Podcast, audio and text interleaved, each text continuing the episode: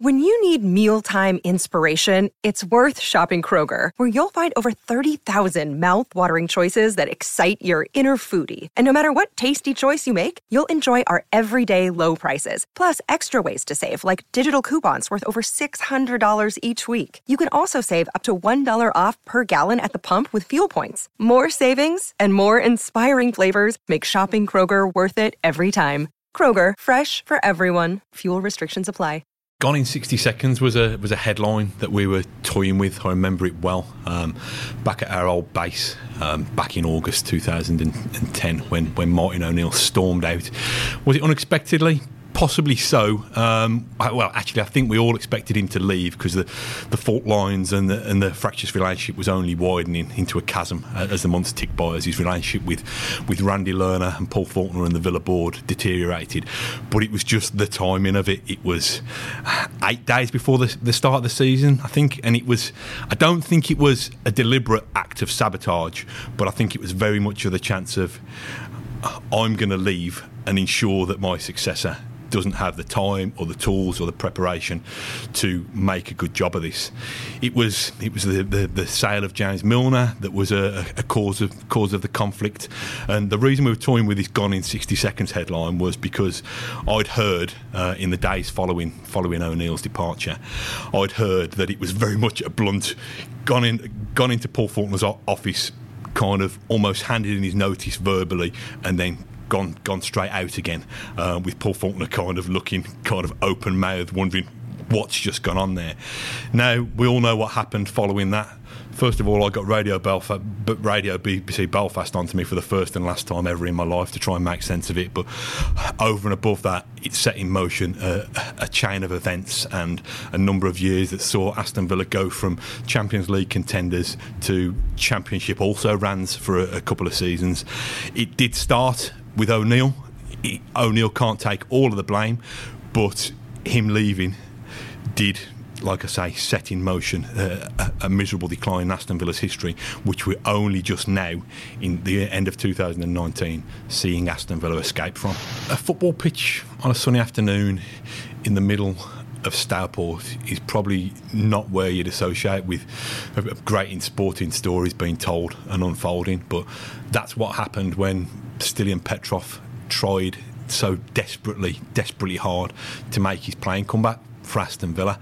Um, I remember being at that game. Uh, I think I was live blogging it on my mobile phone, perched on a wheelie bin. It was such an outpouring of emotion. At the end of that match, I remember Villa fans swamping, uh, swamping Stan Petrov on the pitch, kind of just to have their photos taken, just to give him a pat on the back, a hug. You know, blessing the poor guy was kind of blowing, to be honest, because if you consider the, the Petrov story, what he'd been through, that horrible, horrible, uh, horrible illness and disease that he, he showed such such a desire and a determination and a real good nature to to battle through.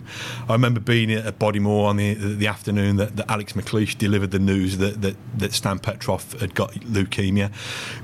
We'd just been given Alex McLeish a battering in that press conference a couple of moments earlier because Villa was struggling that season.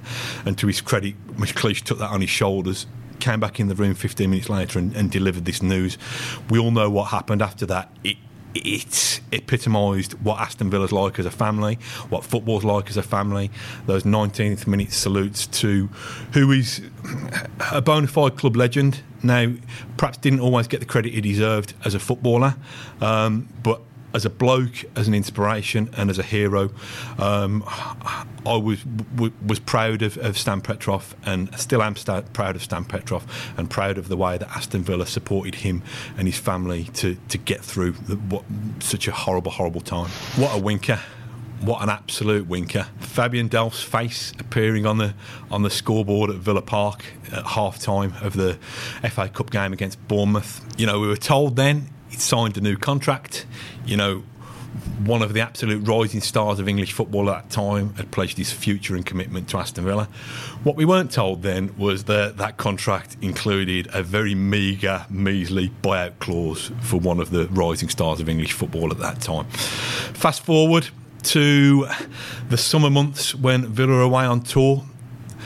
Delph has played his part in getting Villa not only to safety but to the FA Cup final. Tim Sherwood has breathed fresh life into a football club that up until that point was on its own. We were looking forward with excitement. Fabian Delph, Christian Benteke, a rising Jack Grealish. It was going to be an exciting summer, especially with the, the exciting transfers that the transfer committee had got planned for us it wasn't to be. Fabian Delph, um, we've all seen the gif, haven't we, of Grandad Simpson when he comes in the door, puts his coat on the hook, forgets where he is, takes it back off, and disappears again. Fabian Delph epitomised that when he decided that, yeah, yeah, I'm here to stay. I love Aston Villa. I'm your man. I'm a happy winker next minute he'd painted himself as a snake um, only seen with Steve Hodge in the 80s, probably when Paul Tate comes back to, to Villa Park anytime or when Robbie Savage comes to Villa Park. Um, turn himself into a hated figure. I don't think people begrudged him leaving, but it was just the kind of, you know, the fake badge kissing and yes, I'm I'm here to stay, and then the next minute nope, you're not. So next time we return to Villa Park, load of inflatable snakes, loads of hissing noises, and Villa Park made it quite clear what they thought of what ended up being an embarrassing transfer U-turn by Fabian Delph. If Steve Jobs of Apple fame was still with us, he probably would have by now invented an iPhone that allowed you to tweet with your buttocks. Um, fortunately, Joleon Lescott, um, the supposed boyhood Villa fan, um, managed to, to devise that himself. Imagine, picture the you don't need to picture the scene, you were all there. A 6 0 defeat, a 6 0 defeat at, at Villa Park to Liverpool on Valentine's Day, the Valentine's Day massacre even Toure scored, which I think the fans were the Liverpool fans were chanting that day. It was horrible. It was grim. It was 90 minutes that that summed up a shocking, desperate, embarrassing, humiliating season for Aston Villa Football Club. So if you're part of that, if you're a defender who's been turned inside out and, to use uh, very slangy parlance, torn a new one that afternoon, if you're that defender, you probably just want to kind of slip away, go back to your gated mansion, and you know have your protein shake and go to bed. No, Joleon Lescott thought it would be a good idea to tweet a picture of a flash. Was it a Lamborghini or a Mercedes? I'm, I'm, I'm not. I'm not a car man. Uh, it was certainly something a, a, little bit more grand than my Vauxhall Astra. Uh, it was horrible. You know, I think think he tried to kind of thread together some kind of m- mediocre, miserable excuse, but it just isn't the done thing when Villa fan base is feeling so so down on itself and so down on their football club to kind of flaunt a top of the range Mercedes at them um, within 20 minutes, half an hour of the final whistle. To me, that was that was the moment that summed up that relegation season more than any other. We want you out. Randy Lerner out. I just don't think you understand. From European nights to relegation fights, we want Randy Lerner out. That was a song that grew in terms of regularity, that grew in terms of volume, and that grew in terms of venom as it became clear that the American dream of Randy Lerner catapulting Villa back to those glory days of the early 80s was actually becoming a nightmare it, it really surfaced when Villa fans, who, like most football fans, to be honest, kind of have their moans on Twitter, have their moans on on the, the radio phone ins, and have their moans in the pub, but don't actually take action. This was such a crisis for Villa that Villa mobilised as a fan base. They arranged a protest. I remember walking from the, the Holte pub um, back back to the, the, the Trinity Road entrance you know, kind of witnessing this protest, and it was just an outpouring of, come on, if you don't care like you said that you care, get out of our club, give somebody else a chance give somebody the chance to, to really kind of live the dream dream that you've promised us. It was it was it was Villa fans in action more than I've seen. Probably the the, the um, probably with the exception of the the McLeish protest, it was Villa fans saying, "We if somebody else isn't going to take charge of our club, we are." We all know what happened. It wasn't too too long after before we had another full stream with Tony Xia coming in. Eventually, we've got back on an even keel with Wes Edens and, and Nassef Sawiris, but that to me was a pivotal moment in the changing of the guard that has finally allowed Villa fans to dare to dream once again. There's an image from the end of Aston Villa's playoff final defeat to Fulham, and it's an image of Tony Xia sitting all alone in a packed stadium. How do you manage to be all alone in a packed stadium? But he must have felt like he wanted the ground to open up and swallow him up. as did most Villa fans, to be honest. That Villa had lost the richest game in football. From a Villa fan point of view, it was the fact that they were marooned in the Championship for another season. For Tony Xia, losing the richest game of football meant losing the biggest gamble at the casino that you've that you've ever seen. We didn't realise when we looked at that image of Tony Xia how much of a cost that defeat had come at, but we did begin to realise in the coming weeks and months. It wasn't long before we heard stories about unpaid tax bills. We were even hearing stories about players taking their own packed lunch to Bodymoor Heath because catering bills were cut. I mean, they should take their own packed lunch anyway, to be honest. Who can't get some salmon sandwiches wrapped in tin foil and a Kit Kat? But I digress. The thing was that we realised then in Tony Xia's expression and in what unfolded subsequently that this guy who came in saying he'd got a five year plan to make Villa bigger than Barcelona was about to exercise a five year plan that could make Aston Villa smaller than Pelsall Villa. It was a shocker. It was a really, really, really grim moment that Villa were closer to the brink than they've been in their rich, illustrious history. And if it hadn't have been for those the, the, cavalry arriving in terms of Wes Edens and Nassef Sawiris, who knows what state Aston Villa would be in. The big learning lesson from from that that, that whole episode was you don't gamble. You don't gamble to that extent with Aston Villa. Villa fans would rather have a football club to support, even if it meant another year or another two in the Championship, than their pride and joy, something they, they work hard every week to support, just been disappearing without a trace. It really was on the brink, and I don't think I still can't forgive Tony Xia and the people around him for gambling with, with our football club like that. If I'd have been born in a family where I knew sometime soon I'd probably be sitting on the throne, I could be chauffeured around the, the world to meet some of the most fascinating people in some of the best hotels, I'd probably been grinning from ear to ear like Prince George was at Carrow Road. I think Prince George is one of our own. No, you know, he might have um, blue blood rather than Claret and blue blood by the fact of his upbringing.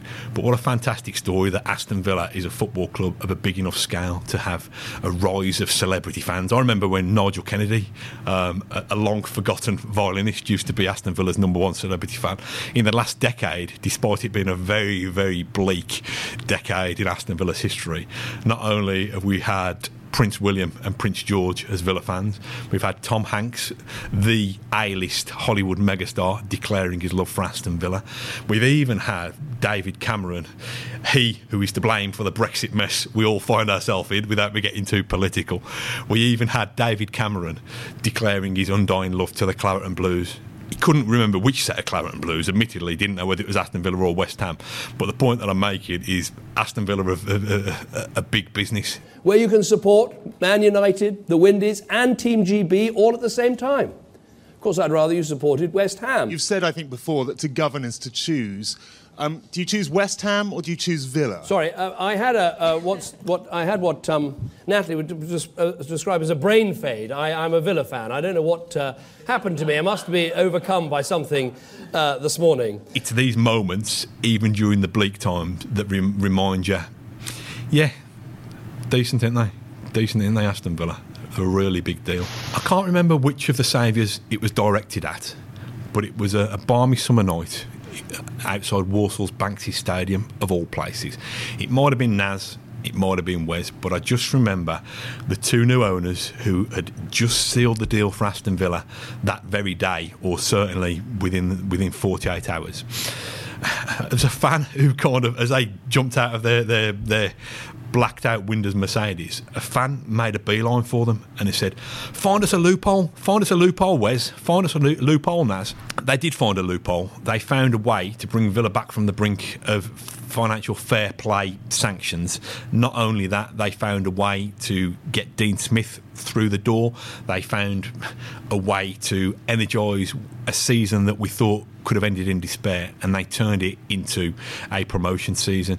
Now, I'm sure Nassef Sawiris and Wesley Edens won't want to take credit for it. You know, they probably they probably lean more towards the Randy Lerner sit in the background style of, of ownership than they do the Tony Xia tweet every single moment style of ownership. But let's not mistake that Aston Villa's balance sheets of the last 10 years have been an absolute disaster, an absolute disaster. Now, from the twin forces of having these two guys who are showing us that they care and let's not get too carried away because it's early days. But they've invested, they they've saved this football club, and they've been able to bring about a set of circumstances that got, have got Villa back in the Premier League. That should give Villa's longer term outlook, uh, make Villa's longer term outlook a lot healthier. So the moment those guys were. Um, were saluted and adored as they got out of those cars at Walsall was a massive turning point in this club's modern history. I don't often blag my way into the posh seats at Villa Park, but on this occasion I was being wined and dined uh, at the expense of Villa's former sponsors 32 Red when my phone rang and it was one of our photographers, Tim Eastoe. Are you working, Matt? Are you working? Well, not strictly. I'm, I'm part of the Prawn Sandwich Brigade. He said, well, you've got it. I've got a great picture. Someone's just wanged a cabbage at Steve Bruce. Tim, have you been drinking? No, someone has just wanged a cabbage at Steve Bruce. I've got the pictures of it. I'm like, okay, okay, this is an absolutely brilliant story. Now, forgive me the journalist instincts taking over from the fan instincts or the reasonable human being instincts. I should have actually said, that's a, that's a step too far. We know that Steve Bruce has served his time here, but that's a step too far. You don't assault people with any kind of vegetables, whether it's sprouts, whether it's cabbages, whether it's carrots. I said, Tim, I'm gonna, we'll run this story, but we need you to send the picture. I can't run this story without the without the the the picture of the cabbage. Eventually, as the as as the match has gone on, this was the Preston game that proved to be Steve Bruce's last game. Random game. Fans didn't know whether to cheer goals or whether to, to boo Bruce. Absolute crazy scenes in, inside Villa Park. Eventually, this cabbage picture dropped on my email in the last minutes of the game, probably around the time that Glenn Whelan was missing the penalty that ultimately cost Steve Bruce his job. It was bizarre it looked like a cabbage that was about to perform on Stars in Their Eyes. It was set in front of this glitzy backdrop of one of the advertising boards, and we just thought, it sums it up. It sums up what, what Aston Villa has become and what the relationship with, with Steve Bruce has become. As we know, not only was he out of the door and sacked the, the, the following day, um, but all the coverage and all the stories were dominated by this one image of a cabbage. Bizarre. Absolutely bizarre. When Neil Diamond was belting out his classic hit during his heyday, I can't envisage that he, he would have thought, he could have ever thought that John McGinn, Jack Grealish, Tyrone Mings would be singing it from a Wembley hotel several several decades later. Sweet Caroline came to epitomise Aston Villa's successful season. I think it originally emerged in the away dressing room at the Hawthorns after Villa had, had, put away West Brom on penalties to get through to the playoff final. But it's become an anthem, and I think those scenes in the Wembley Hotel on the balcony at Wembley itself were just kind of such an outpouring of euphoria. I mean, it's all re- it's all relative. Filling up there with emotion, it's all relative. Football fans will say, "Oh, Villa fans don't know they were born." You know, we've had worse stories than that, but it's been pretty grim from a Villa fan point of view for ten years, realising what Villa were capable of to what they became. So when Dean Smith and Jack Grealish and John McGinn and Tyrone Mings could go through the whole team, when they actually gave us our Villa back by delivering a pro- promotion season, a record breaking win of games. You know, got to the final and didn't pull the rug this time. It was such such a, a, a, brilliant moment. I remember being at, at, Wembley with, with my lad. It's been a hard sell with my lad over 10 years, getting him to be a Villa fan. A little glory hunter thinks, Can I have a Man City shirt, Dad? Can I have a Liverpool shirt? Nope, you can't. You're having a Villa shirt. You can wear a Villa shirt with pride now and it was that Wembley moment that was the culmination of a challenging journey. Uh, if only I could carry a tune, I'd sing Sweet Caroline for you now, but I'm not going to. But what a tune, what a moment, what a season, what a way to remind us all that Aston Villa are back. Sound like I'm on Desert Island Discs.